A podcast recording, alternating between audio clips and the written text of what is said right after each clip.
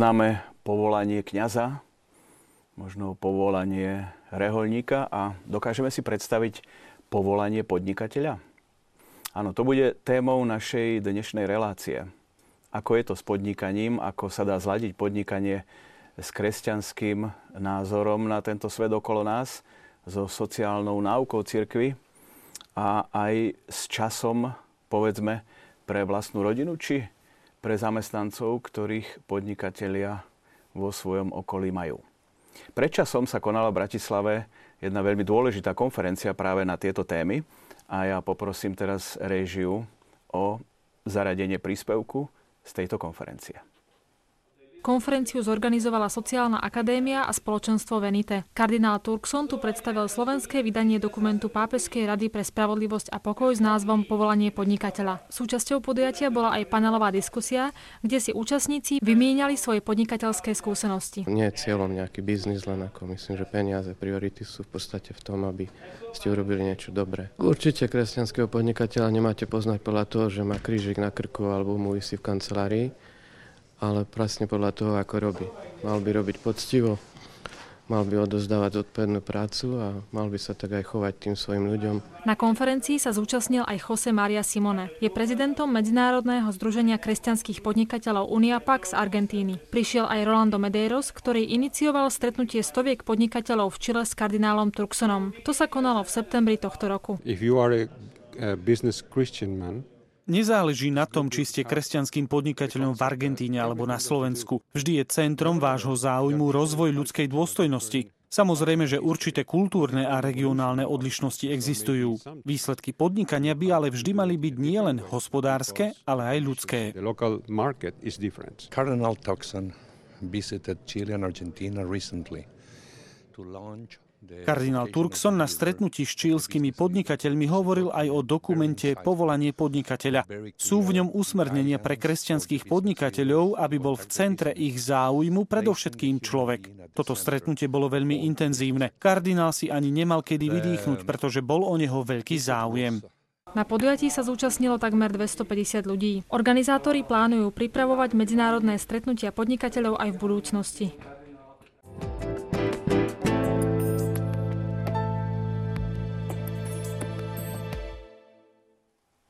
Áno, dnes v Samárii pri studni budeme diskutovať o podnikateľoch, o podnikaní. A som veľmi rád, že štúdio nám doslova praská vo švíkoch a že tu máme s výnimkou kňaza, ktorý nemôže chýbať, najmä podnikateľov, ale v prvom rade by som rád privítal pána Jozefa Vanča, riaditeľa Sociálnej akadémie, ktorá práve zorganizovala spomínanú konferenciu aj zakladateľa spoločenstva Benite, o tom nám ešte poviete, čo to sú za organizácie pre tých našich divákov, ktorí by nevedeli a ktorý mi pomohol aj zorganizovať túto reláciu a pozval podnikateľov, ktorí sú dnes v štúdiu, ale ešte spomeniem dôstojného otca Jozefa Vatkertyho, ktorý zastupuje, tak povediac, tú kňazskú stránku našej dnešnej debaty. Tak som veľmi rád, že medzi nás prišiel pán Jiří Stuchlý, majiteľ firmy z oblasti zdravotníctva, Takisto pán Daniel Dostal, ktorý zasa má skúsenosti z oblasti konštrukcie a technickej projekcie. No a Jozef Vozár je takisto spolumajiteľ firmy z oblasti poľnohospodárstva. Dobrý večer. Dobrý večer. No a hostiami ste aj vy všetci, vážení televízni diváci. Vyzývam vás, tak ako vždy, zapojiť sa do našej diskusie prostredníctvom modernej techniky, čiže e-mailom na adresu v Samári, tam sú dve i, teraz to vidíte v grafickom znázornení zavináč tvlux.sk alebo SMS správou na 0905 60 20 60. Konferencia sa konala začiatkom decembra. Ako si s odstupom času na ňu spomínate? Tak ešte máme v živej pamäti. A bola to taká vynimočná udalosť, e, pretože kardinál e, Peter Turkson, ktorý je predseda Papeskej rady, Justícia et Pax, e, bol ochotný prísť na Slovensko medzi slovenských podnikateľov a prezentovať im dokument, ktorý vydali Papeská rada, vydala dokument povolanie podnikateľa a Sociálna akadémia pripravila slovenský preklad, slovenské vydanie, distribúciu a pripravila túto konferenciu s kardinálom Turksonom, aby kardinál mohol prezentovať tento dokument e, slovenským podnikateľom. Dostojný otec Vatkerty, vy ste sa zúčastnili konferencie? Bol som aj Ako ste ju vnímali vy z vášho pohľadu? Ako pre mňa osobne bolo zaujímavé, zaujímavá prítomnosť množstva ľudí, totiž hovorí sa, že sociálna náuka je najlepšie skrytý poklad katolíckej cirkvi, že tam sú úžasné veci, ale nikto ich nepozná. Čiže bola to výborná príležitosť práve na to, aby uh, tie veci, tie úžasné veci, ktoré sú skryté práve v tejto sociálnej náuke, sa dostali troška na verejnosť a otvorene sa o nich diskutovalo. A veľakrát práve ľudia zaobrajúci sa svojimi podnikmi nemajú možno toľko času a priestor príležitosti na prehlbovanie si týchto, týchto znalostí, tak to bola tá pre nich taká výborná príležitosť poznať, že skutočne Církev má pre nich usmernenia a nedíva sa na podnikateľa ako len na nejakého e, zdroja príjmov, ktorého možno osloviť, keď chcem niečo organizovať, ale vlastne, že aj ako podnikateľ má svoju vlastnú cestu posvedcovania sa a skutočne to, že povolanie, aj podnikanie je povolanie, čiže je to špecifická úloha, ktorá aj v tej spoločnosti prináša zisk, ale je to aj niečo, čo buduje to Božie kráľovstvo a sprítomňuje, môže sprítomňovať tú spravodlivosť, lásku, porozumenie a tak ďalej medzi ľuďmi, ak sa podniká práve v eh, zásade, ktoré, ktoré neprotirečia ruskej dôstojnosti. Áno, pán Stuchli, vás sme videli aj v šote, ktorý nám ponúkla réžia. Naozaj si doba vyžadovala, aby bol vydaný takýto dokument, povolanie podnikateľa? Ja si myslím, že áno. Ináč by to asi nebolo vzniklo. Ale osobne si myslím, že možno sme si to už aj my tak e, vyprosili, lebo sme potrebovali takýto impuls. Bolo to vlastne prvýkrát, keď a ja som sa mohol ako obyčajný človek stretnúť s otcom kardinálom a, a počuť to, že vlastne to, čo robím, to, čím sa strápim, že je to normálne, že je to dokonca povolanie, že je to nejaká služba, a znieslo mi to takú, by som povedal, obrovskú energiu. Ako zase takú radosť, taký význam do života a myslím, že nás tam bolo dosť a poznáme sa.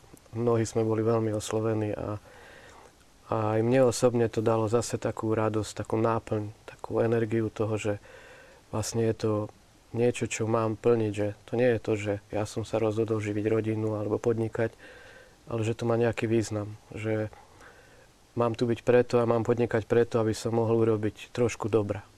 Aby aj sa s tým zobudzam zatiaľ ešte stále, že dneska Jirko urob niečo dobré. Hej? Ako, nemyslím len pre svoju rodinu, ale ako dobre, také ako všeobecné dobro. Tak to, to je rozmer, ktorý nám otec kardinál dal, aspoň neosobne, ktorý dúfam, že mi vydrží veľmi dlho. Áno, pán Vozar, ja by som sa možno spýtal e, z vašej strany, podľa vás povolanie podnikateľa zrejme rozširuje ten ako keby to ponímanie, ten pohľad na podnikateľa, kde bežný človek si možno predstaví niekoho, kto naozaj rozmýšľa nad tým, ako sa presadiť, ako zarobiť, ako byť čo najlepší v svojej oblasti. A keď k tomu dáme ten rozmer toho povolania, možno to naberá ešte ďalšie, ďalšie kontúry, ktoré uh, ako keby, keď to preženiem, troška vylepšovali obraz podnikateľa v takom bežnom pohľade. Eh, ozaj eh, hovoriť o podnikateľovi eh, ako povolaní nie je celkom bežné a ani sme na to mm, asi neboli zvyknutí, ani nikto z nás podnikateľov. Myslím, že ak chce niekto mm, dobre podnikať v súčasnej, v súčasnej dobe, v súčasnej spoločnosti, tak musí veľa energie venovať tomu, aby, aby, aby podnik viedol by viedol dopredu, aby, aby mal nejaké šance vôbec na prežitie, aby mohol dať ľuďom výplatu a aby, aby proste podnik fungovala. A tak ako povedal pán Vatkerty, tak pri tom všetkom často podnikateľ aj zabúda občas na to, že, že okrem tej okrem, okrem práce a okrem, okrem starostlivosti o chod podniku, E, sa vlastne očakáva od veriacich podnikateľov, od veriacich ľudí, ktorí, ktorí, ktorí vlastne e, život venujú aj podnikaniu a zamestnávaniu iných ľudí, aj teda nejaký iný rozmer. A, a mne zase táto konferencia pomohla, pomohla v tom, že, že vlastne to boli dva dni, kde sme hovorili, počúvali a diskutovali o tom, ako e, nepodľahnúť len, len práci a nepodľahnúť e, tlaku, e, ekonomickému tlaku, ale ako sa vlastne sústrediť aj na, na to, aby podnik vytváral nielen zisk, ale aby, aby vytváral spoločné dobro. To znamená, umožnil rast všetkým, všetkým zamestnancom, umožnil rast našim dodavateľom a aj našim zákazníkom a mm, ak toto všetko teda človek a podnikateľ má, má e, mať na pamäti a má sa starať o to, aby, aby to dobro ozaj neprodukoval len pre seba, ale pre celé svoje okolie, tak potom sa to stáva ozaj povolaním, možno, možno až takým, ako je povolanie e, rodiča sa starať o to, aby vychoval, uživil, ale teda aj, aj dobre vychoval svoje deti, aby mal dobré vzťahy v rodine, tak Dá sa to určite preniesť aj do firmy a, a takto vnímať potom podnikanie ako ozaj povolanie. Kardinál Turkson vyjadril tézy dobrý tovar, dobrá práca, dobré bohatstvo. Je to vôbec možné dosiahnuť? Pán Dostal, čo poviete? Já si myslím, že právě tady tyto slova e, úplně přesně zapadají, protože pokud mezi těmito slovy nebude rovnítko, tak eh, to prostě nefunguje. Eh, opravdu pokud já ve firmě, aspoň to vím, že, eh, že se snažíte udělat co nejlepší práci, snažíte se to udělat opravdu poctivě a ten zákazník to ocení. A pokaždý, když někdy po takový, že se něco nedařilo, člověk nevěděl, řekne, trošku to tady zaonačíme, aby to nebylo vidět, a, ale ten povrch bude pěkný. E, to má krátkou budoucnost, protože to se projeví zpětně e, a pak si člověk jenom uškodí, protože vznikne nedůvěra. E, proč? Opravdu dobrý lidi vytváří potom dobré výrobky. A pak vzniká, vzniká důvěra protože zákazník vidí dobré výrobky, vidí dobrou práci a vidí i spolehlivost. Pán Mančo, hovoril sa o tom, že konferencie by mali pokračovať. Pripravujete niečo? To sa teraz tak len narýchlo spýtam. No, určite chceme pokračovať, ale my sme tak trošku pustili e, do Eteru termín vo februári, ale to je, to je príliš skoro. Takže určite budeme pokračovať a predpokladám, že ako do jesene pripravíme ďalšiu konferenciu, čiže koncom septembra, začiatkom oktobra by to mohlo byť reálne. Som aj uvažoval nad tým, možno ste to aj vy troška analyzovali, hostia, ktorí tam boli, väčšinou teda podnikatelia z podnikateľskej sféry, zrejme tam boli aj ľudia, ktorí príliš nejak nevyjadrujú svoje postoje či názory smerom ku katolíckej cirkvi či kresťanstvu ale zaujala ich tá téma. Alebo to boli len naozaj podnikatelia, povedzme, s takýmto svetonázorom? Uh, my sme sa snažili... Alebo mi rovno povedzte, že to aj nie je dôležité, táto otázka, ktorú som položil. Ne, neviem presne odhadnúť ten pomer, že koľko bolo tých, e, ktorí akože e, sú naozaj veriaci a ktorých to zaujalo e, kvôli téme samotnej. Tá posledná verejná časť mala názov hodnoty v podnikaní a na internetovej, internetovej stránke sme tomu robili reklamu, proste otázkou, dá sa slušne podnikať. A skúšali sme, aj sa nám podarilo dostať niektoré, e, nejakú reklamu do novín, takže e, mali možnosť prísť aj ľudia, ktorí e, nie sú, nie sú proste z, z církvy, to bolo tiež našim cieľom, aby sa táto informácia dostala e, všetkým ľuďom dobrej vôle, tak dúfam, že, že boli aj takí. Takže, ale myslím, že to gro bolo, e, bolo, že boli veriaci ľudia. No, lebo ako aj vy ste spomínali v tom šote, to, že sme, e, máme nejaký názor, ešte neznamená, že aj v praxi niektoré veci sa sledujú, dodržiavajú a ide sa podľa toho. Čiže možno aj, aj preto je zaujímavé, aby tam boli aj, aj ďalší a istotne nechcem ani touto reláciou naznačiť ani len trocha, že by e, podnikatelia, ktorí povedzme nie sú kresťania, hneď inklinovali k tomu, že možno sa nebudú správať celkom fér, to ani náhodou. Takže e, možno by som sa spýtal ale vás, dôstojný otec, čo je predpokladom toho, ako sme aj spomínali v tom hesle z konferencie, dá sa slušne podnikať?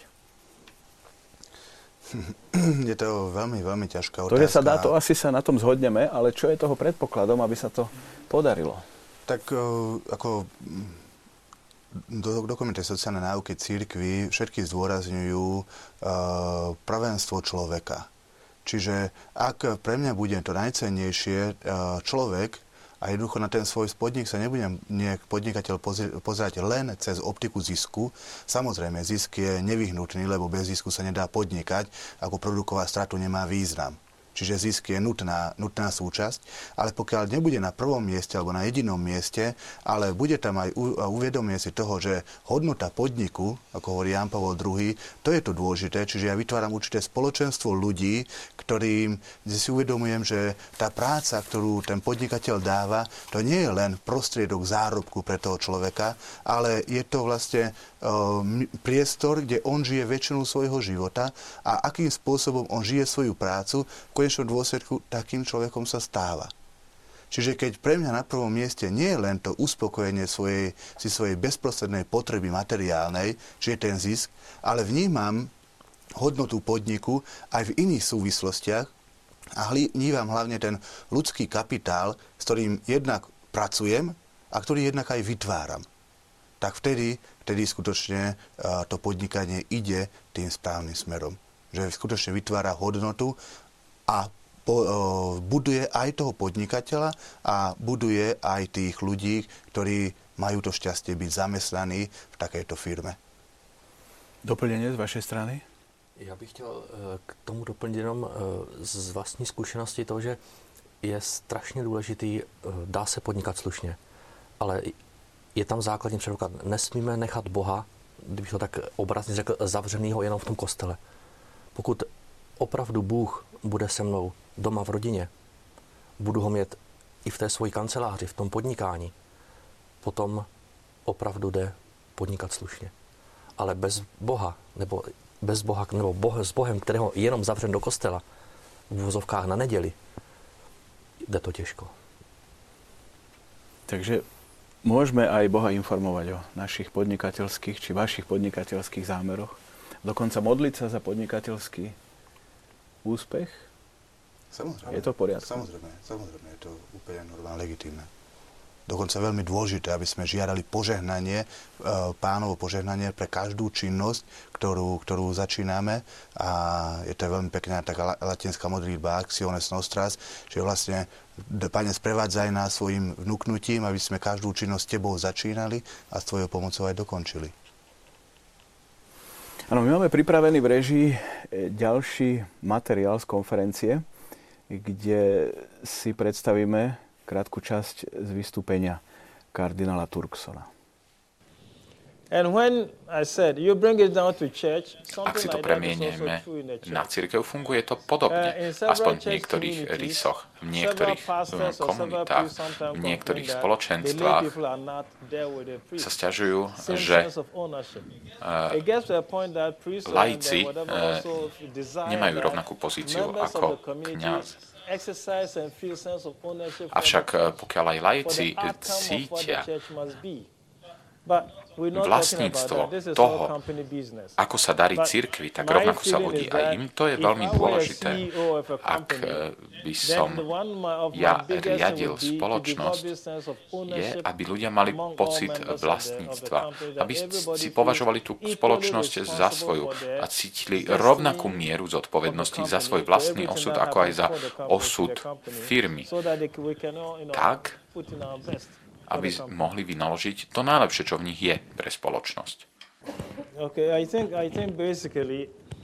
v tomto prípade komunistickej, respektíve socialistickej spoločnosti sa hovorí o sociálnom štáte, kde všetko patrí nám Keď hovoríme, že všetko patrí nám, to nie je to isté, ako keď hovoríme, že každý nesie zodpovednosť za veci. Keď eh, ľudia cítia za to zodpovednosť, tak vedia, že niečo mám aj na svojich pleciach. A ak eh, ľudia nesú zodpovednosť za inštitúciu, pociťujú za to zodpovednosť, tak potom sa usilujú. Čiže nekradnete, nepodvácate, neklamate. To je tá skutočná zodpovednosť za danú štruktúru. Keď ľudia si myslia, že môžu podvádzať alebo robiť čokoľvek iné, potom už nie, nenesú zodpovednosť. Preto to, čo hovoríte, že čo sa deje, ak ide o spoločný majetok, že všetko patrí vláde, patrí to každému a zároveň to nepatrí nikomu. Podľa mňa v takom prípade ľudia proste nepociťujú zodpovednosť za systém.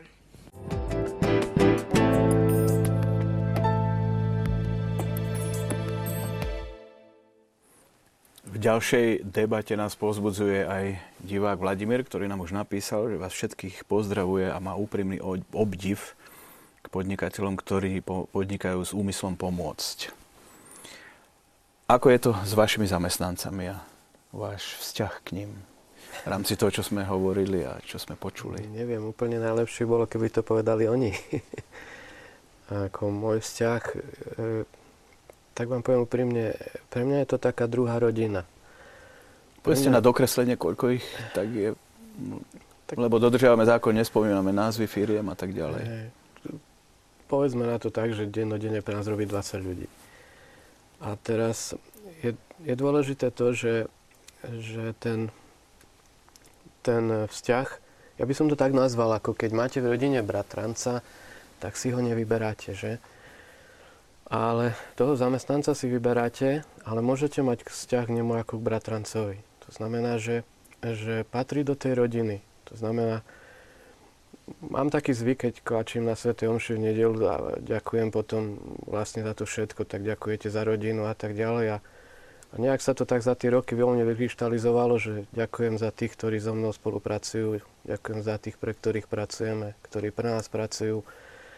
A v podstate ja vám tak poviem úprimne, že, že v niektorých situáciách v podstate to naše kresťanské srdce alebo rozum nám je niekedy až brzdou.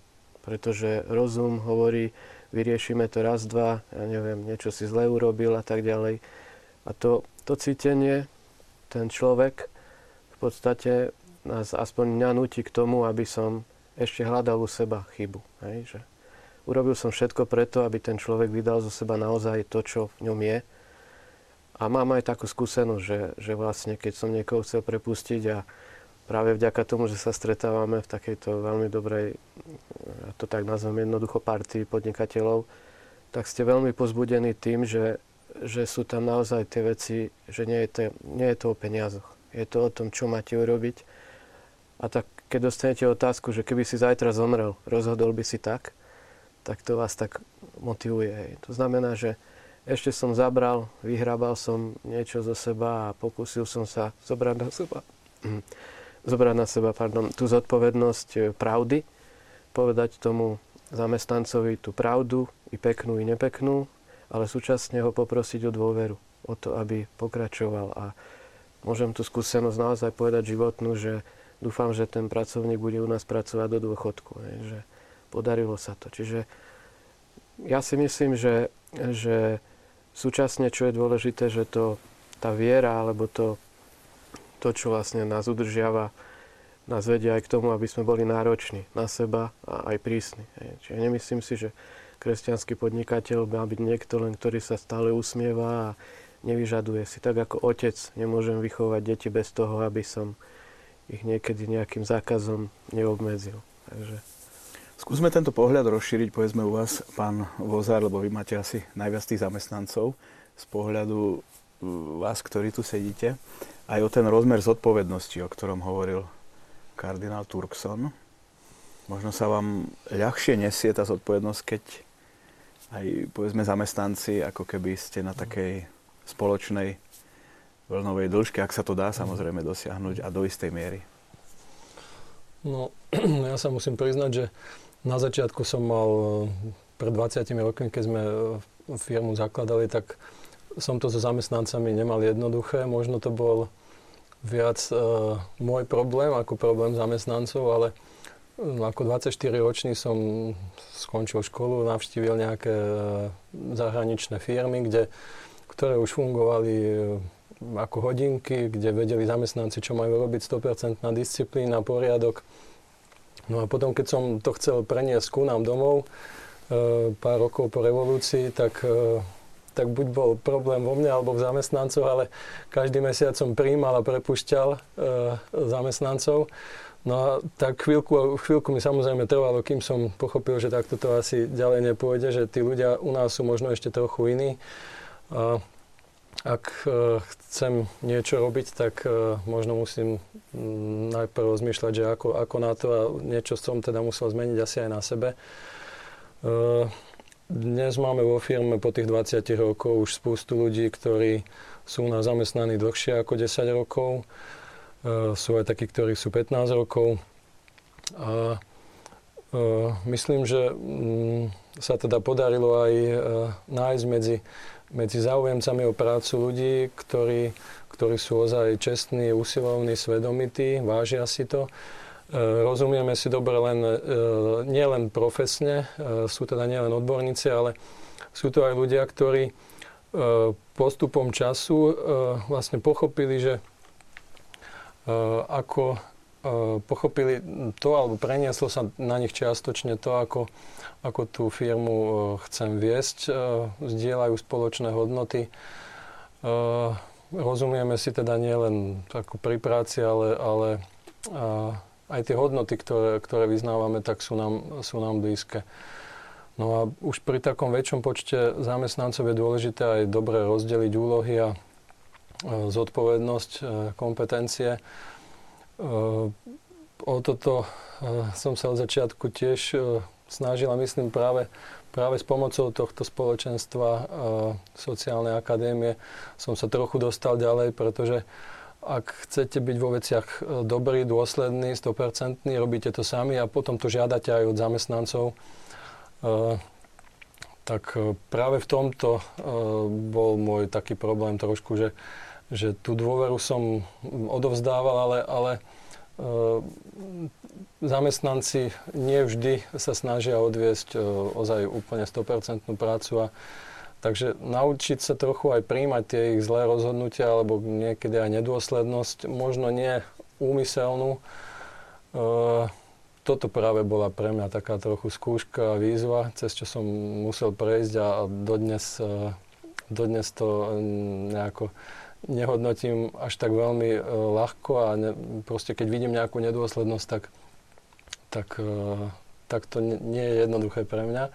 Takže ja si myslím, že teda mm, aj keď sa snažíme e, modliť pravidelne, pristupujeme k sviatostiam, sme kresťanskí podnikatelia, sme stále ľudia ako každý iný a máme aj my čo ešte zlepšovať v podnikaní. E, nie je to nič automatické samozrejme. Máme určite výhodu, že teda e, sa máme kde e, poradiť, máme sa ku komu, ku komu utiekať a koho prosiť o pomoc. Takže v tomto máme my možno tú veľkú výhodu, kde, ktorú, ktorú teda možno tí podnikatelia, ktorí, ktorí nevyznávajú tie hodnoty, tak ktorým to možno trochu chýba. A ešte by som sa vrátil k tej prvej otázke pred, e, pred tým, či sa dá čestne podnikať. Tak ja si myslím, že, že ak to mm, človek myslí vážne, seriózne a chce to robiť dlhodobo a chce ho to aj vnútorne naplňať, tak, e, tak sa to ani ináč nedá robiť. Dá sa to robiť len ozaj poctivo, čestne, pretože mm, človek, keď podniká, mm, tak a robí to ozaj dobre, vybral si dobrý odbor a mal asi aj trochu šťastia a Božieho požehnania, tak e, časom sa ten úspech dostaví, ale aby ho to podnikanie naplňalo aj trvalo a stále mu prinášalo radosť, aby sa dobre cítil v práci, aby sa dobre cítil v kolektíve, tak musí zdieľať nejaké hodnoty, musí, musí ich sám mať v sebe, musí sa o ne stále usilovať a musí ho dovzdávať aj tomu okoliu. Áno, ďakujem za toto význanie. Možno doplnenie od vás, pán, dostal k tomuto. A vás by som sa možno aj spýtal, že je vhodné, alebo dobré, alebo prospešné, keď povedzme aj trošku poznáte životné osudy vašich zamestnancov? Čo prežívajú, čo ich trápi, isté, že do takej tej únosnej miery. Eh, tak eh, já mám zrovna těch zaměstnanců do těch, do těch deseti, takže eh, já osobně musím říct, že to vhodný je a já musím říct, že všechny své zaměstnance, které mám a které jsem i měl, tak jsem nejen, že znal jménem, ale znal jsem jejich partnerky, jejich děti. Znal jsem dokonce i rodiče některých, některých mých zaměstnanců a já musím říct, že je, je to, je to v té malé, v malé firmě to asi jde, eh, jde udělat a je to i eh, užitečné, protože eh, dokážete potom ten vztah udělat takový neoficiální a když získáte tu důvěru toho zaměstnance, on vám to pak v vozovkách vrací. Vrací zase tou svojí zodpovědností, tou prací, kterou odvádí, tím, že se na něj můžete spolehnout.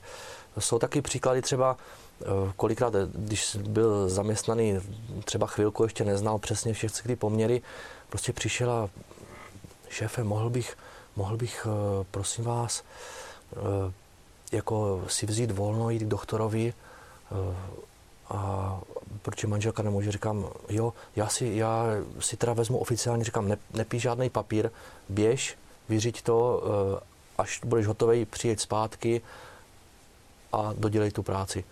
Najednou prostě nepřišel, říkali, to bude za 4 hodiny, přijel, volal mi, říkal, no tady prostě nemocnice, zdrželo se to, problém. Říká, nic se neděje, práce neuteče, eh, doděláš to na druhý den.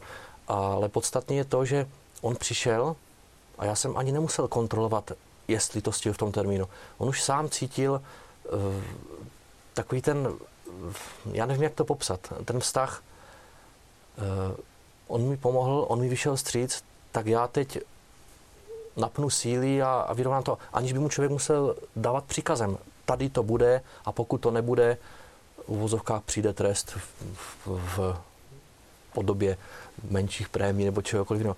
Takže opravdu uh, je to důležité. Člověk, když uh, vidí celou tu třeba jeho rodinu, jeho vztahy, tak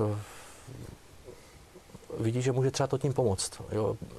Sám člověk měl problémy, musel odběhnout, musel pomoct, zavízt maminku do nemocnice. A prostě u nás ve firmě to vždycky tak fungovalo, že pokud měl jakýkoliv zaměstnanec nějaký problém doma s rodinou, potřeba někomu pomoct, v podstatě automaticky, aniž by si bral nějaký papírový volno, prostě vyřídil tu věc, přišel a pracoval dál. Podstatné je to, že když mu to umožníte, tak on potom uh, i lépe pracuje, protože když mu to ne, neumožníte, tak uh, pořád ten problém má v hlavě. Přemýšlí o tom, jak to udělat teďka, tak musím. A teď vyřídí jeden telefon, druhý telefon, aby to řídil někdo jiný. Nesoustředí se na práci. Takže hodně to pomáhá řešit problémy a vztahy. Uh, buduje to vztahy, řeší to problémy. Je to z mého pohledu, z pohledu menší firmy, je to přínosné. Áno, máme pripravený aj ďalší príspevok. Tam vystupí práve z konferencie Michal Hrabovec, spoluzakladateľ softwarovej firmy a poprosím režiu aj o tento pohľad na vzťah k zamestnancom a so zamestnancami. Keď nad tým rozmýšľam, základom mm, kreatívnej kultúry, ktorú sa snažíme vo firme budovať, je dôvera medzi ľuďmi. A dôvera tu veľmi často zaznieva ako hodnota, ktorá je v podnikaní nesmierne dôležitá. Keď tak rozmýšľam, že na čom sa dôvera stavia, tak zistil som, že je to pravda. Um, keď dokážete urobiť takú klímu vo firme, keď vám dokážu vaši zamestnanci povedať, že to je blbosť, čo, čo práve e, hovoríte, vymýšľate, robíte, a aj naopak, že nemajú vôbec problém prísť vám povedať niečo, čo práve vymysleli, a neboja sa tej reakcie.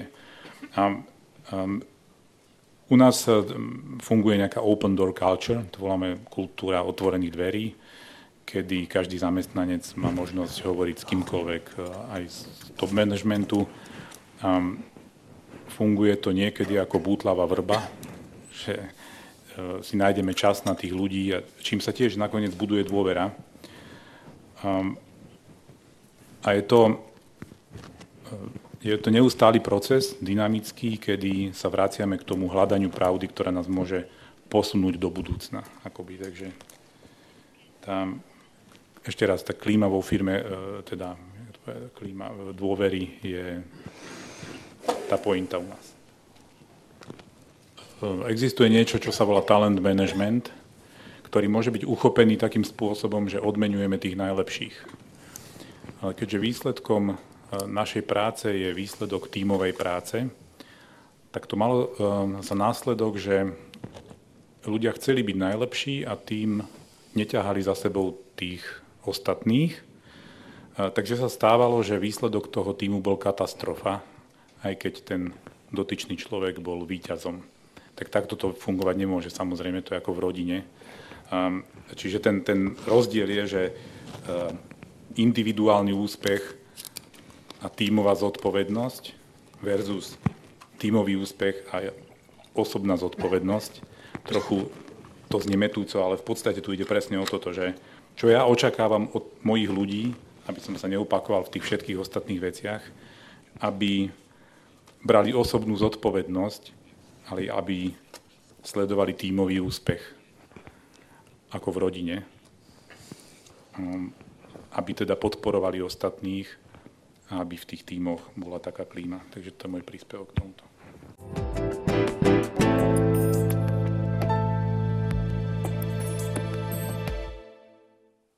Áno, takže aj toto odznelo na konferencii hodnoty v podnikaní. Ako by sme mohli toto uzatvoriť z pohľadu aj sociálnej náuky? Vzťah predstaviteľa, šéfa, majiteľa, riaditeľa voči zamestnancom.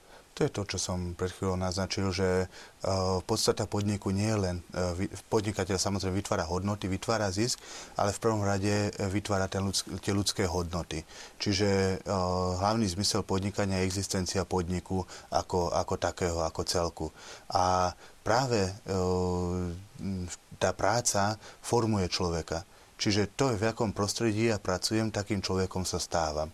Ak e, som nútený pracovať v prostredí, kde jednoducho musím porušovať zákony, lebo, lebo sa na mňa tak tlačí a účtovníčka musí niekto, niečo vždycky uh, proste nejakým spôsobom zakrývať účtovnícky, aby sa na nejaké podvody neprišlo, tak jednoducho časom sa tá účtovníčka stane, stane sa to jej súčasťou, že je podvodníčka. Čiže to pracovné prostredie ma veľmi, veľmi formuje a veľmi ovplyvňuje. Čiže pokiaľ je dobrý vzťah medzi, medzi zamestnancom a zamestnávateľom a vytvára sa skutočne to ovzdušie tej dôvery, toho priateľstva a ide práve o to, aby sme sa aj ľudsky povzbudili, tak, tak je to to najlepšie, čo môžu urobiť. A to je vlastne to, aj to žitie tej viery v tom každodennom živote, presne ako ste vypovedali, že nezatvárať toho Boha len do toho kostola, ale snažiť sa tú, tú vieru žiť aj v tých každodenných medziludských vzťahoch. A cez tie vzťahy budovať seba samého, svoj vlastný charakter, hrať v šnostiach, vyhýbať sa nerestiam. Čiže je to nádherné prostredie, môže to byť výborné prostredie aj na duchovný rast, aj na formovanie svoj, svojho ľudského charakteru. Áno, pán Mančovi, vytvárate predpoklady na to, aby sa práve kresťanskí podnikatelia mohli spolu stretávať, aby sa vzájomne pozbudzovali, podporovali. Povedzte nám niečo bližšie o tom.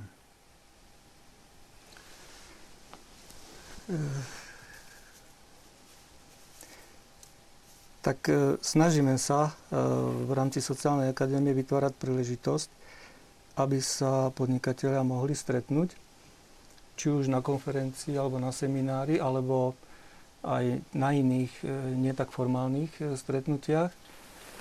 A ide o to, aby mohli spolu hovoriť, vymeniť si skúsenosti a takáto výmena skúseností je, vlastne inšpiruje jeden druhého aj čo sa týka podnikania, lebo vidí, že e, ako to ten druhý podnikateľ robí a môže sa niečo podučiť, ako to robiť lepšie. No a potom je dô, veľmi dôležité, že sa pozbudí mm, v tom, čo sme hovorili, proste vytrvať v tom, aby podnikal proste slušne, čestne.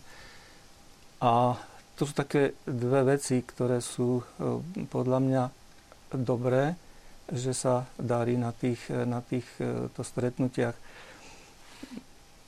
Postupne e, tí, čo sa viackrát zúčastnili na tých seminároch a na ďalších stretnutiach, e, sa zoznámili, vytvorili sa dobré vzťahy a vlastne tak sa vytvorila predpoklady preto, aby vzniklo spoločenstvo Um, spoločenstvo sme nazvali Venite podľa, podľa jednoho verša z Evanielia. E, tam na jednom mieste Ježiš hovorí, poďte ku mne všetci, ktorí sa namáhate a ste preťažení a ja vás posilním. A v tej latinskej, po latinsky to začína ten verš Venite ad me omnes. A to prvé slovo Venite sme si dali ako názov spoločenstva. Čiže aj ten verš z Evanielia je také motto, pre nás samotných, aby sme nezabudali, že proste je tu Ježiš, ktorý nás pozýva, poďte ku mne všetci, ktorí sa namáhate. A je to také typické pre podnikateľov, že naozaj sa namáhajú, veľa robia, e, veľa sa starajú a vlastne toto sme si dali ako takú pripomienku, aby sme na to nezabudli, že Ježiš nás volá, poďte ku mne všetci, ktorí sa namáhate. Snažíme sa robiť rôzne aktivity od seminárov e, cez duchovné cvičenia, stretnutie rodín. Proste tých, tie aktivity sú rôzne a vznikali postupne podľa toho, čo sme cítili, aká je potreba. Keď sme cítili potrebu e, urobiť profesionálne školenia manažerské, tak sme ich robili. Keď sme cítili potrebu zavolať e, kňaza alebo odborníka na manželstvo, tak sme diskutovali o manželstve, o výchove detí. A, ale veľmi dôležité na týchto stretnutiach je to, že podnikatelia, alebo teda keď je stretnutie s celými rodinami, e, že najviac hovoria oni. Že vlastne, že je tam proste to gro toho času a priestoru je na to, aby, aby ľudia medzi sebou komunikovali. V tom, ako ich sledujete, podnikateľov, je tam istý posun v tom, čo ich trápi, aké majú problémy, alebo je to približne podobné za to celé obdobie, čo sa tomu venujete? Alebo sú stále viac a viac preťažení? No, stále sú preťažení, lebo to prostredie, v ktorom podnikajú, je, je, je veľmi ťažké. Je to ako ako taká tlačenica v autobuse a je, proste musia veľa robiť e, preto, aby, aby obstáli na tom trhu, aby získali tie zákazky. E, a nie je, to, nie je to jednoduché. Takže musíte získať zákazku, vyrobiť ju a bohužiaľ to prostredie je tak ako e, mnohokrát zlé, že ešte ďalšiu tretinu času vymáhate tie peniaze, ktoré ste zarobili. Čiže naozaj potom ten čas chýba rodine. E, vďaka tomu, že to podnikateľské prostredie je, je veľmi, veľmi také nehostinné. Divák Stanislav z ja som sa to práve preto spýtal, nám píše, že sa veľa hovorí o firmách, ktoré spájajú skôr s negatívnymi informáciami, kde nefungujú veci, kde majú problémy zamestnanci a tak ďalej, povedzme s dochvíľnosťou výplat. A málo sa hovorí o firmách, kde to všetko funguje, kde aj ten ľudský vzťah je na primeranej úrovni a preto sa pýta vás všetkých, tento divák, že e, ako to zlepšiť.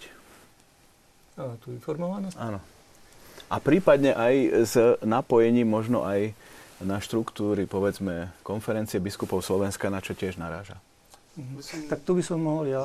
V podstate sociálna akadémia je e, občianské združenie, ale je zároveň aj mm, cirkevné združenie a vlastne e, my keď sme robili prvé aktivity, tak sme o tom informovali biskupov. Biskupy vedia o nás úplne od začiatku, od e, prvých stretnutí a stretli sme sa s veľkým pochopením a so súhlasom mm, každého biskupa.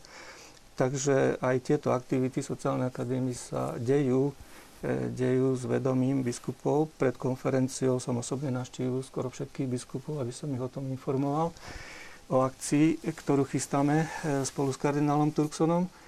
Takže biskupy sú v obraze a aj teda konferencia biskupov ako taká.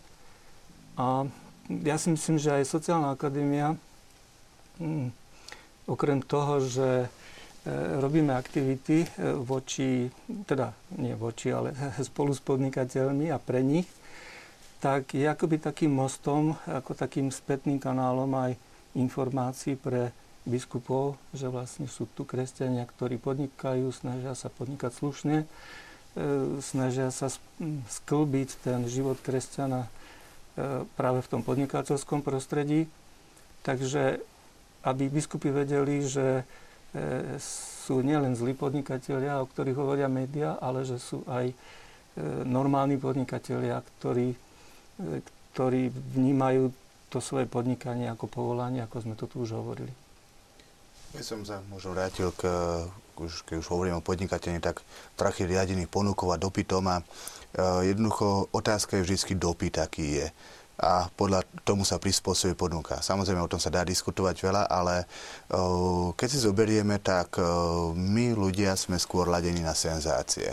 A máme radi katastrofické scenáre, máme radi strach a tak ďalej, toto chceme. Keď si zoberieme správy, ktoré sú tak možno miernejšie ladené a tak ďalej, tak tie majú nižšiu sledovanosť ako tie, ktoré, kde sa hovorí o haváriách a katastrofách a tak ďalej. Čiže samozrejme, že keď my túžime vždycky po senzáciách, a to je pre nás zaujímavé, kde koho zabilo a čo kde ako nefunguje a na tom sa rozčulujeme, tak samozrejme bude, bude nám podsúvané toto. Ale pokiaľ si my nájdeme čas a uh, budeme sa venovať aj veciam, ktoré fungujú, aj tomu krásnu a tej pravde, tak, tak sa bude aj viacej v tomto smere ponúkať. Čiže treba troška aj, aj v tomto si uvedomiť, čiže uh, o tom opäť Jan Pavel II hovorí v encyklie Centesimus Annu, že keď spoločnosť ide nejakým spôsobom zlým smerom, či už tu ku konzumu alebo takýmto veciam, tak nie je to len otázka nejakých e, riadiacich štruktúr, ktoré sú, ale je to aj otázka toho spotrebiteľa, toho konzumenta, že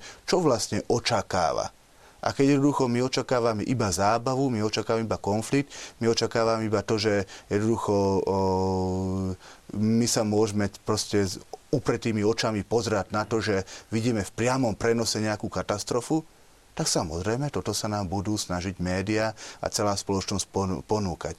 Ale keď my jednoducho nebudeme sa priživovať na nešťastí niekoho a vidieť to, pozerať to ako katastrofu, tak potom sa nebudeme musieť ani rozčulovať nad tým, že jednoducho médiá sa správajú pomaly ako hyény, ktoré žijú z nešťastia niekoho druhého. A to platí možno prenesenie aj na, na, na túto oblasť. Ďakujem pekne. Nad tým sa istotne stojí za to zamyslieť, aj keď Možno by to bola téma na celú inú ďalšiu a možno ani nie jednu reláciu. Divák Tomáš sa nás pýta jednu vec, ale potom vám dám hneď slovo.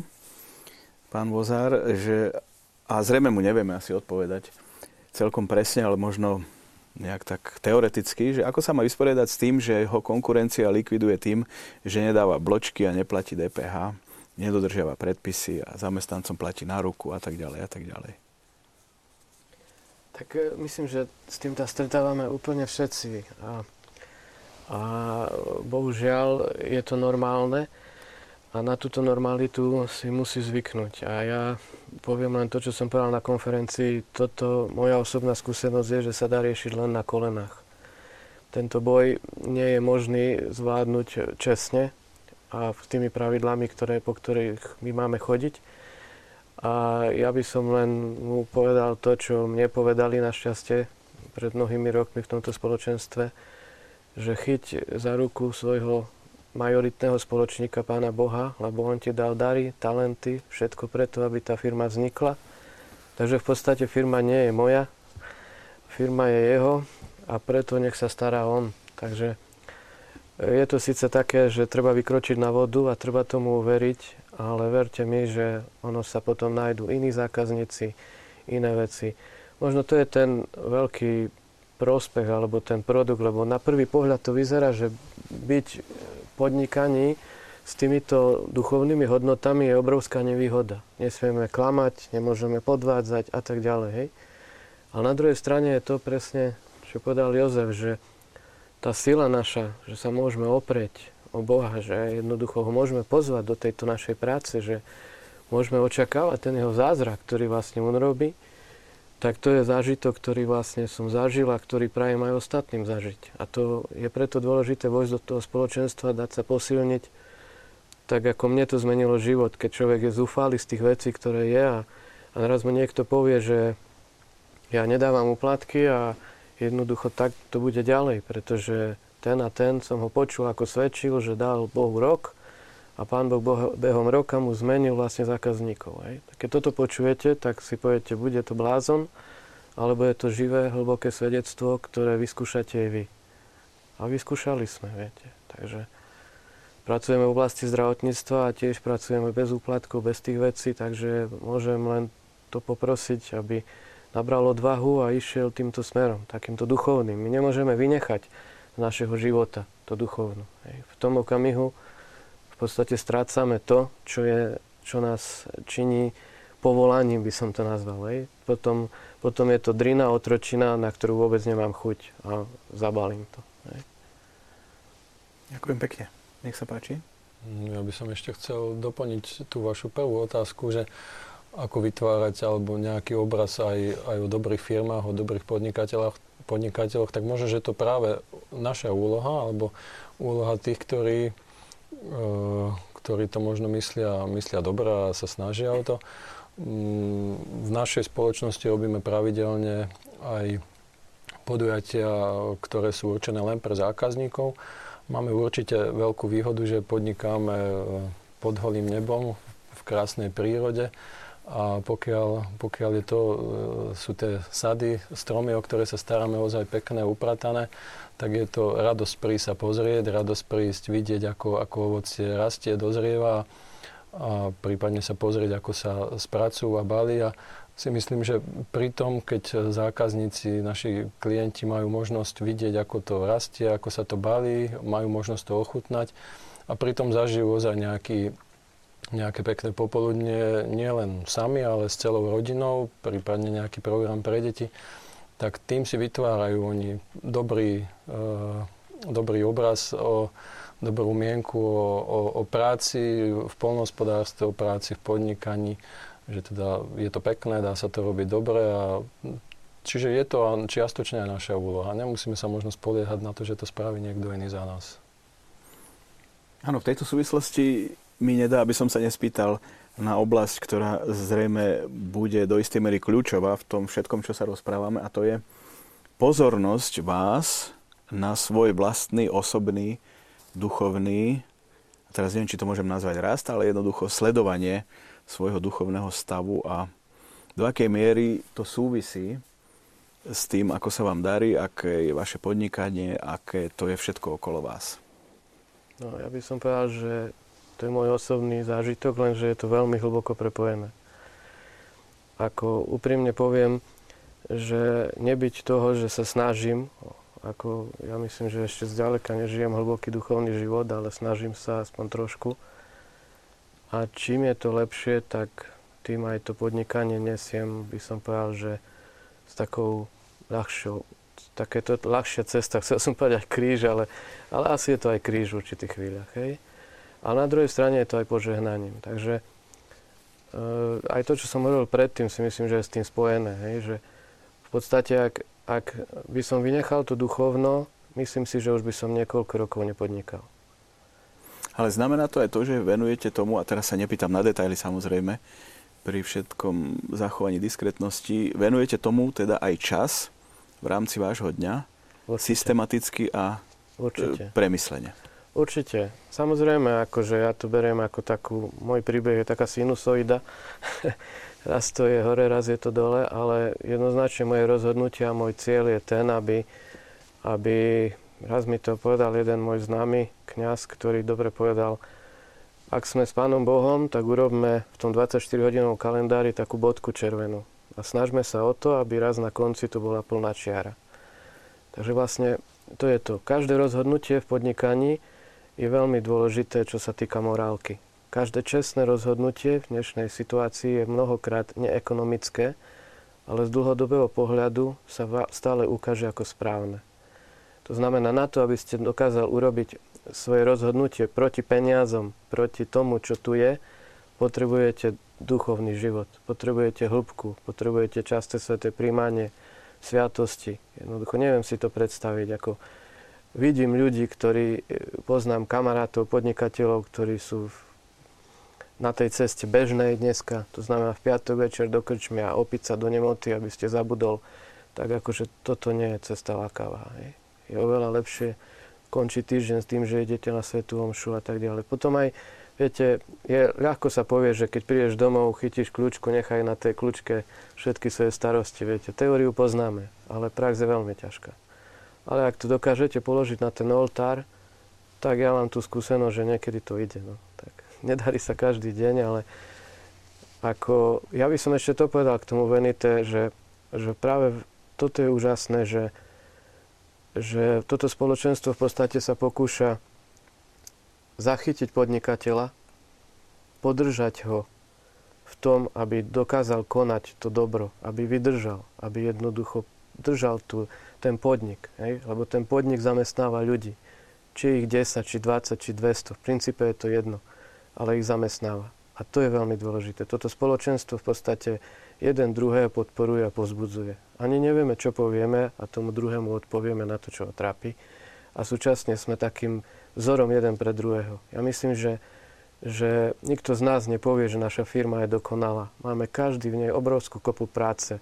Ale nabrať silu na to, aby sme dokázali to urobiť, tak tam je dôležité to duchovné a to pozbudenie. A ja osobne si myslím, že keby som bol sám, neexistuje, aby som obstal. Neviem si to predstaviť. Veľa podnikateľov v súčasnosti zrejme má veľmi exaktné a jasné režimy dňa, povedzme, kde sa zrejme často objavuje nejaké, povedzme aj fyzická aktivita, šport, oddych. A vo vašom prípade tam prichádza ešte aj tento rozmer.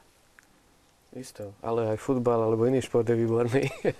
alebo by som bol potrebný k tomu, aby ste sa udržiaval.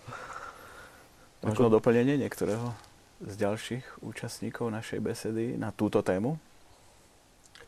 Možno by sme to mohli obohatiť aj o rozmer, ktorý už je menej, povedal by som, taký zameraný na jednotlivca, ale aj na ten rozmer ďalší, o ktorom máme hovoriť a ktorý som chcel otvoriť a to je dostatok času pre tých svojich najbližších manželka, deti, ďalšia rodina.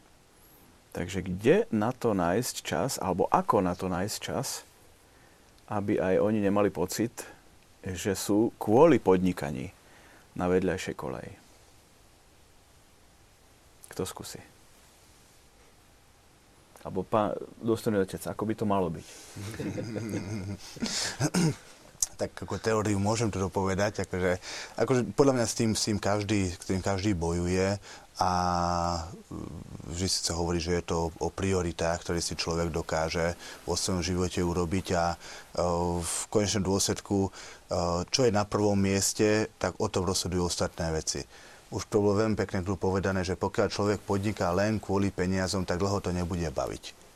Ale pokiaľ, e, hlavne v prirodzenosti muža je žiť pre niekoho a pokiaľ nemám pre koho žiť, tak vlastne, čo, kúpim si väčšiu jachtu, kúpim si nové auto, to dlho človeka nebaví. Ale, ale, ale ten zážitok toho, že, že niekoho obdarujem, niekoho robím šťastným, a keď jednoducho človek žije v tom vzťahu s tou druhou osobou a vidí, že, že momentálne ako, ako jeho, jeho neurobí šťastnejším uh, nové oblečenie, ale urobí ho šťastnejší čas, ktorý môžem s tým človekom stráviť tak prirodzene sa človek snaží eh, nájsť si ten čas na to. Čiže je to o tom, že aké sú tie moje priority v mojom živote, eh, kto je na prvom mieste v mojom živote. Samozrejme Boh, ale eh, tú Božiu lásku ja zažívam v tých, v tých medziludských vzťahoch. A keď skutočne pre toho muža, ženu, podnikateľa, podnikateľku je ten životný partner na prvom mieste a snaží sa vnímať tú hodnotu, že pre niekoho to robím, tak, tak, tak si na to nájde čas. Samozrejme, je to potom vždy aj o tej, aspoň predpokladám, že aj to je o tej spolupráci, čiže e, niekedy aj zamestnanie, čo ja viem, keď vy ste povedali, že vy vyjdete v ústrety tomu zamestnancovi tým, že mu dáte voľno a zase na druhej strane, keď zamestnanec vidí, že je veľa roboty, tak zase ani on potom nemá problémy trocha potiahnuť. A asi je to potom aj v rodine takto. Že keď, čo ja viem, ten človek si snaží nájsť na tú rodinu čas, tak aj rodina niekedy toleruje, že áno, teraz chvíľu, krátkodobo je nejaká, nejaká kríza, treba viacej makať v robote, tak neviem. Predpokladám, že takto by to asi niekde mohlo byť. Toto je opravdu mm, těžký téma a myslím si, že e, asi k tomu každý musel e, dorůst. Já prostě jsem se taky vyvíjel. Musím se přiznat, že když jsem začínal, tak e, a kdyby tady byla moje žena, tak vám to potvrdí. E, kolikrát odjela na dovolenou sama. Já jsem přijel až třeba na poslední dva dny. A to ještě jsem tam tak jako byl přítomen a, a telefon u ucha a, a, a notebook a, a člověk e, to v uvozovkách musel prožít. Já jsem to věděl od, od svých známých, kteří podnikají. Já jsem věděl, že to nechci dělat, ale stejně jsem tak, taky špatně dělal. A prostě je, je to právě o tom, že to podnikání vám dává svobodu a s tou svobodou je spjatá ta odpovědnost a e, tam je kladen velký důraz na to dokázat si zorganizovat čas a postavit si ty priority. A protože pro mě v těch začátcích prostě byla ta priorita, musím tu zakázku udělat, abych to dostal zaplacený, abych tomu zákazníkovi vyšel stříc, aby mi dal další práci. Prostě pro mě se stal středobodem, aby to bylo hotové, abych měl ty peníze, abych měl další práci a to ostatní šlo samozřejmě pak eh, bokem a pak to člověk nezvládne. A musel jsem dorůst k tomu, eh, že jsem pak zakázky odmítal. Zákazník zavolal, řekl, já to chci do 14 dní. A já jsem potom musel uznat prostě, ano, tam dva kolegové dějí na tom, jeden dělá na tom, to bych musel dělat sám, ještě bych to nezvládl, mám tam, ne, nevezmu to. Dám to konkurenci. Stalo se mi kolikrát, jsem přišel, přišel o zakázky, protože jsem nezvládl termín, a, ale prostě byl jsem pak s rodinou, byl jsem s ženou. Člověk prostě musí k tomu dorůst teď to třeba už funguje i tak, že třeba jsem přemístil, zrovna teď konkrétně jsem eh, si přemístil film blíže ke svému domovu, takže už můžu chodit pěšky, nemusím jezdit autem. A protože žena už eh, dělá ve státní správě, takže musí pravidelně chodit, vlastně ráno začíná dřív než já, tak jsme si prostě v vozovkách tak ani, ani rozdělili jsme si úkoly tak, že mám ještě malou dceru, která je škol povinná, musím vodit do té školy, tak prostě já ráno vstanu, žena nachystá teda všecko je nachystané, snídaně, takže my vstaneme, já to jenom ohřeju, posnídáme, s malou chytnou za ruku jdeme prostě za aktovkou do školy, povídáme si, dám ji do školy a ze školy to mám zhruba asi takových pět minut do práce, mezi tím stihnu i tu modlitbu a po cestě takže já jak kdyby funguji ráno a ona zase přijde potom z té práce dřív, tak v vozovkách funguje, eh, funguje eh, odpoledne a večer se setkáme a jak si to, člověk tomu musí dorůst, musí i s tím partnerem diskutovat. Eh, nemůže, nemůže prostě jen sobecky, já podnikám, je to to nejdůležitější, já nosím ty příjmy. Je to, je to, je to těžký, no. ale člověk tomu musí dorůst. To, jinak musí si to člověk prožít, v vozovkách protrpět a dorůst k tomu a zjistit, že opravdu na prvním místě je Bůh, rodina a pak je to podnikání a s tím spojené věci. Možno by som doplnil to, tomu, že čo ste vyhovorili o tej dôvere v pána, že o, osobne sa stretávam s dvoma skupinami ľudí. Jedna, ta, jedna je tá, ktorá sa stiažuje, že nemá robotu a druhá je tá, ktorá sa stiažuje, že má strašne veľa tej roboty. A človek potom sa pýta, že kde je potom tá pravda, keď na jedne, že ako to je. A, a veľakrát je o tom, že e, my máme neistotu a nevieme, čo bude ďalej a preto radšej, ako ste povedali, že podnikateľ robí ďalšiu, ďalšiu robotu, povie radšej áno, aj keď vie, že to nevie stihnúť a potom sa len namáha a rýchlo, rýchlo, aby to stihol, len, len aby náhodou potom nemal. A vždy má viacej a viacej a keby možno troška viacej dôveroval v pána, že veď pán sa postará, nemusím hamižne hneď všetko, rýchlo, rýchlo. Treba na to veľkú odvahu. treba na to veľkú odvahu. Ja ako preto tej... ďakujem ako vášmu svedectvu, že, že takto ste to povedali, lebo, lebo skutočne je to veľmi dôležité, aby to takto zaznelo, aby to mohlo inšpirovať aj iných ľudí, lebo ak to teoreticky poviem, tak povedia, a kňaz si hovorí svoje. A keď to niekto povie ako vy, ktorí to žijete, tak je to veľmi, veľmi, veľmi obohacujúce. Isto, ale tej odvahe je veľmi dôležitá aj tá skúsenosť, lebo sme ľudia racionálni aj, máme rozum, používame ho a vtedy, keď počujete, že už niekto to urobil, 1, 2, 3, 5, 10, 30 to žijú. A vo Francúzsku je 2000 kresťanských podnikateľov, ktorí sa len stretli na konferencii. Kto vie, koľko je v skutočnosti a netušíme. Tak toto je veľké, viete. A ešte k tej manželke, a ja hovorím, že je to umenie. Ja som si to nazval, že je to umenie. Ako, je. Asi dva roky som sa učil dvihnúť telefon, keď som mal nejaké rokovanie a keď manželka volala. Viete, hej, teraz nikdy nemáte čas. Nikdy nemáte čas pre rodinu. A teraz volá, každé naše stretnutie je dôležité, že? No a vidíte, človek sa naučí dvihnúť ten telefón a nakoniec zistíte, že ten zákazník povie, jak to dokážete. A nakoniec sa to zlomí. Nakoniec to, to že som dvihol telefón a povedal som manželke pár vied, alebo som sa ospravedlnil, že chvíľočku, tak to zlomilo to jednanie. Hej, že vlastne, vlastne mi to pomohlo, chápete? Ale nabrať na to tú odvahu, len takto sa priznať k tomu, ako keby k manželke, hej.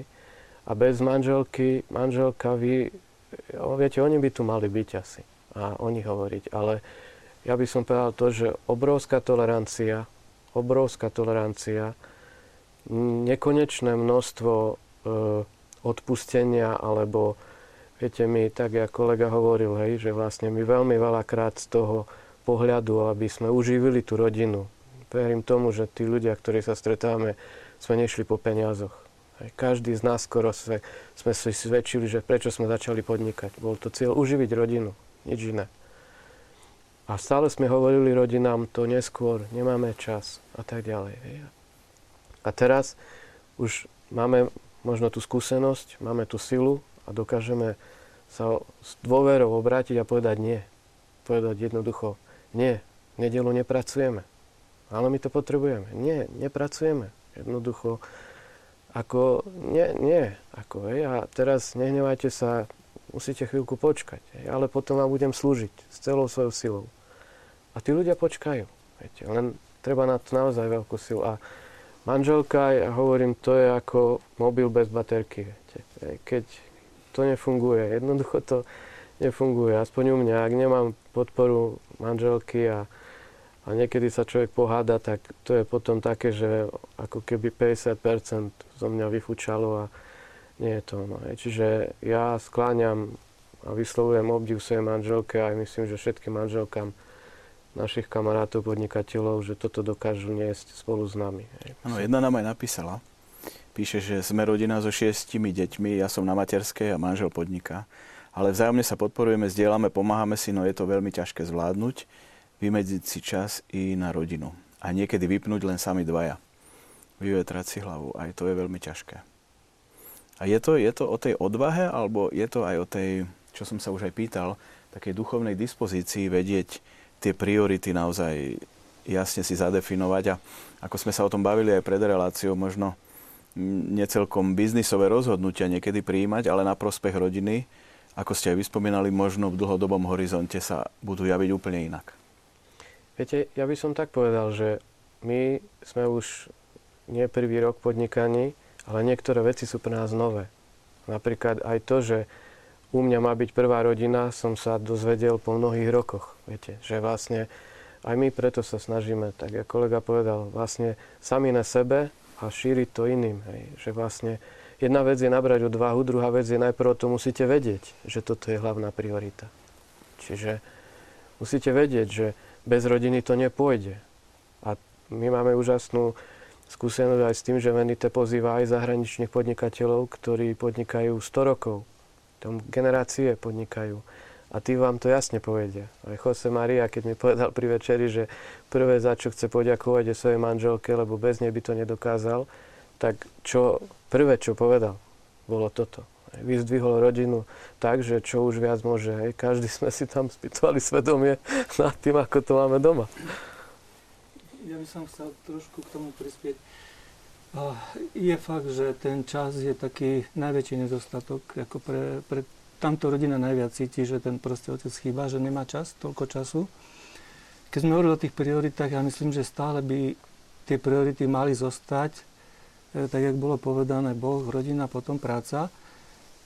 Aj keď e, tá práca zaberá najviac času, proste stále e, máme vedomie, alebo mali by sme mať vedomie, že, že ten Boh a tá rodina má tú prioritu vyššiu a keď treba, tak e, treba ísť, treba ísť tomu lekárovi alebo tak, proste, že tá priorita je tu, hej.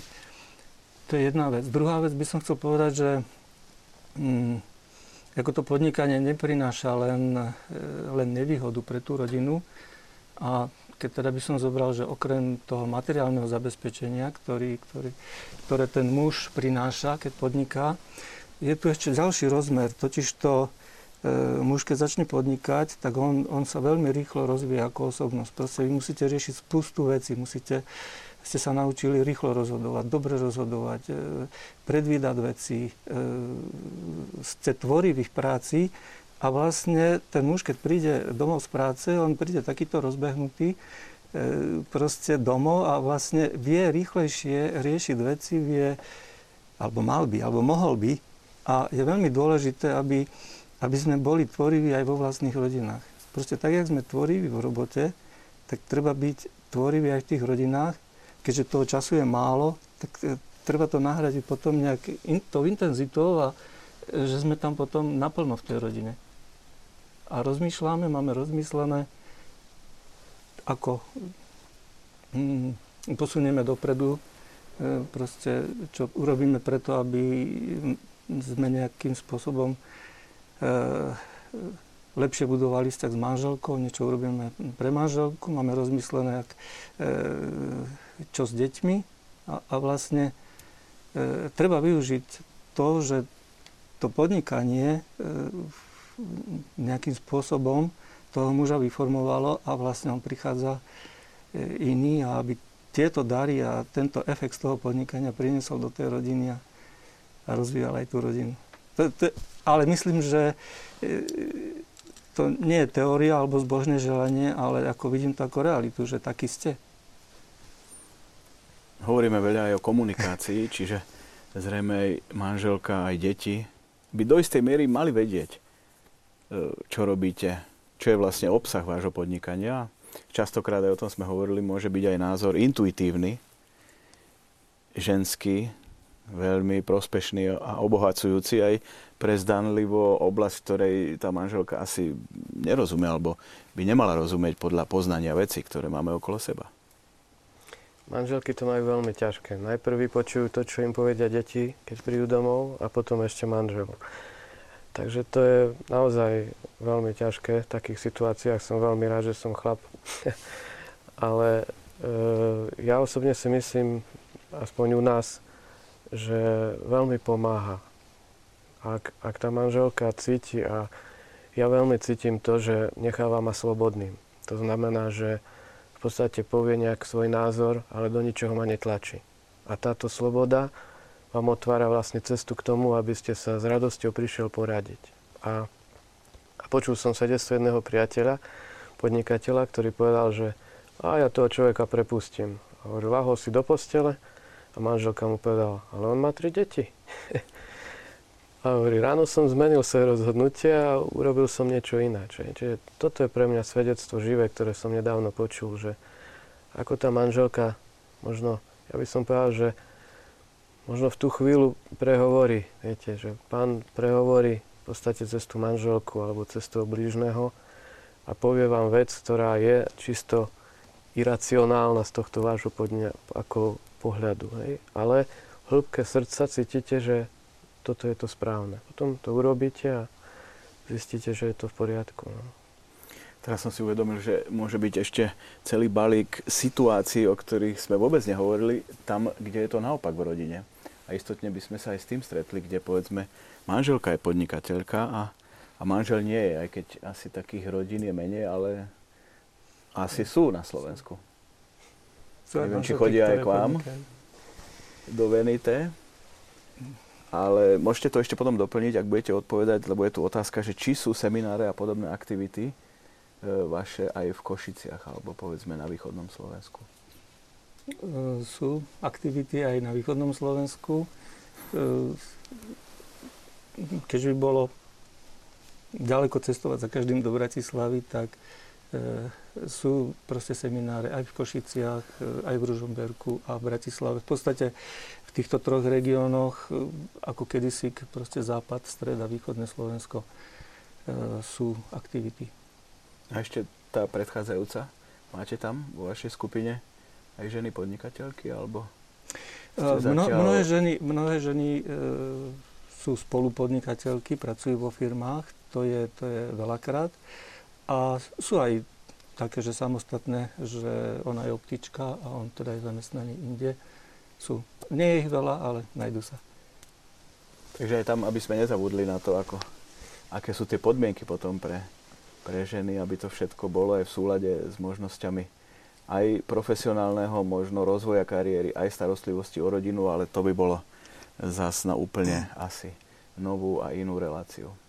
Samozrejme, tam, tam platí presne to isté, že uh, tie, tú hierarchiu hodnôt si zachovať, ale samozrejme, že keď uh, žena chce podnikať, nech sa páči, ako není v tom, není v tom nejaký, nejaký, nejaký problém a opäť to si to treba, treba zvážiť. Tam potom uh, muž možno ťahá viacej tú rodinu a nemusí to ani to nefungovať, takže dá sa. Posledné 4 minúty našej relácie, ubehlo to rýchlo.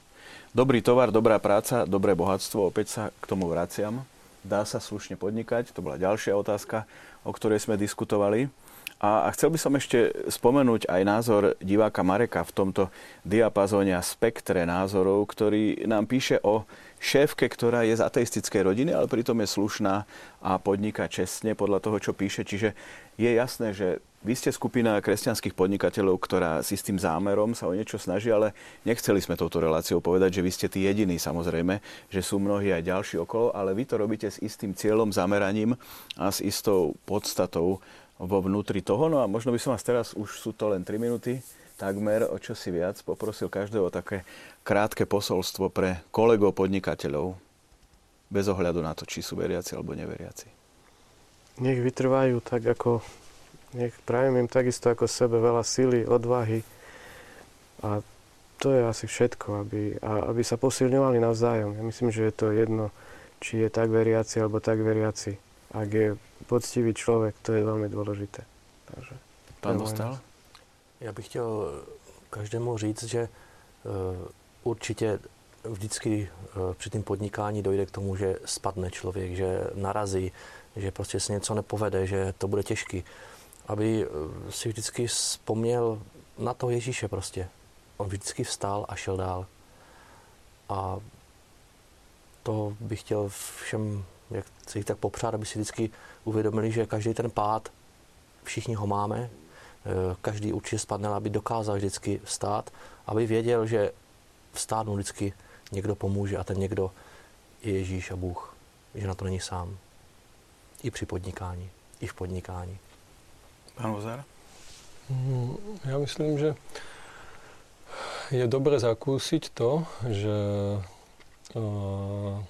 respektíve je to veľmi dobrý pocit a prajem to aj teda ostatným, zacítiť, že mm, podnik, podnikanie môže prinášať radosť, e, tú najväčšiu radosť tedy, keď sú spokojní zamestnanci, zákazníci, e, vzťahy vo firme sú dobré, čiže prinesie to vždy viac ako ako nejaký dobrý obchod. Pán Vančo? Tak ja by som chcel podnikateľom zaželať, aby, aby ostali verní sami sebe, svojmu povolaniu, na ktoré sa dali a e, aby vytrvali, aby to nezdávali. A keď je nejaký veľký múr, ktorý, e, cez ktorý nevedia prejsť, tak nech rozmýšľajú, jak sa dá obísť, aby proste pokračovali v podnikaní ďalej. Slovo kniaza na záver. Takže tiež by som naviazal na to, čo bolo povedané, čiže chcel by som povzbudiť, aby sa nenechali znechutiť tým množstvom negatívom a tým, ako sa to nedá. skutočne si potrebujeme uvedomiť, že Boh svoje dary rozdáva mimoriadne štedro a dáva, dáva nám o mnoho viacej darov, ktoré dokáž, ako dokážeme za, cen, za celý náš život spotrebovať. Takže ak sa jedna cesta ukáže ako neschodná, vždy sú iné možnosti a Boh vždy požehnáva a keď s ním spolupracujeme, tak skutočne sa nemáme čoho báť. Ďakujem hosťom za návštevu štúdiu a najmä za to, že išli, tak povediať, s kožou na trh. Ďakujem aj vám, vážení diváci, ktorí ste nám napísali. Bolo toho dosť a ďakujem vám, že ste nás sledovali pri prvej relácii v tomto roku, ktorú som mal možnosť v televízii Lux moderovať. No a dá sa slušne podnikať? Asi áno, ako nás presvedčila naša dnešná relácia. Ďakujem pekne za pozornosť.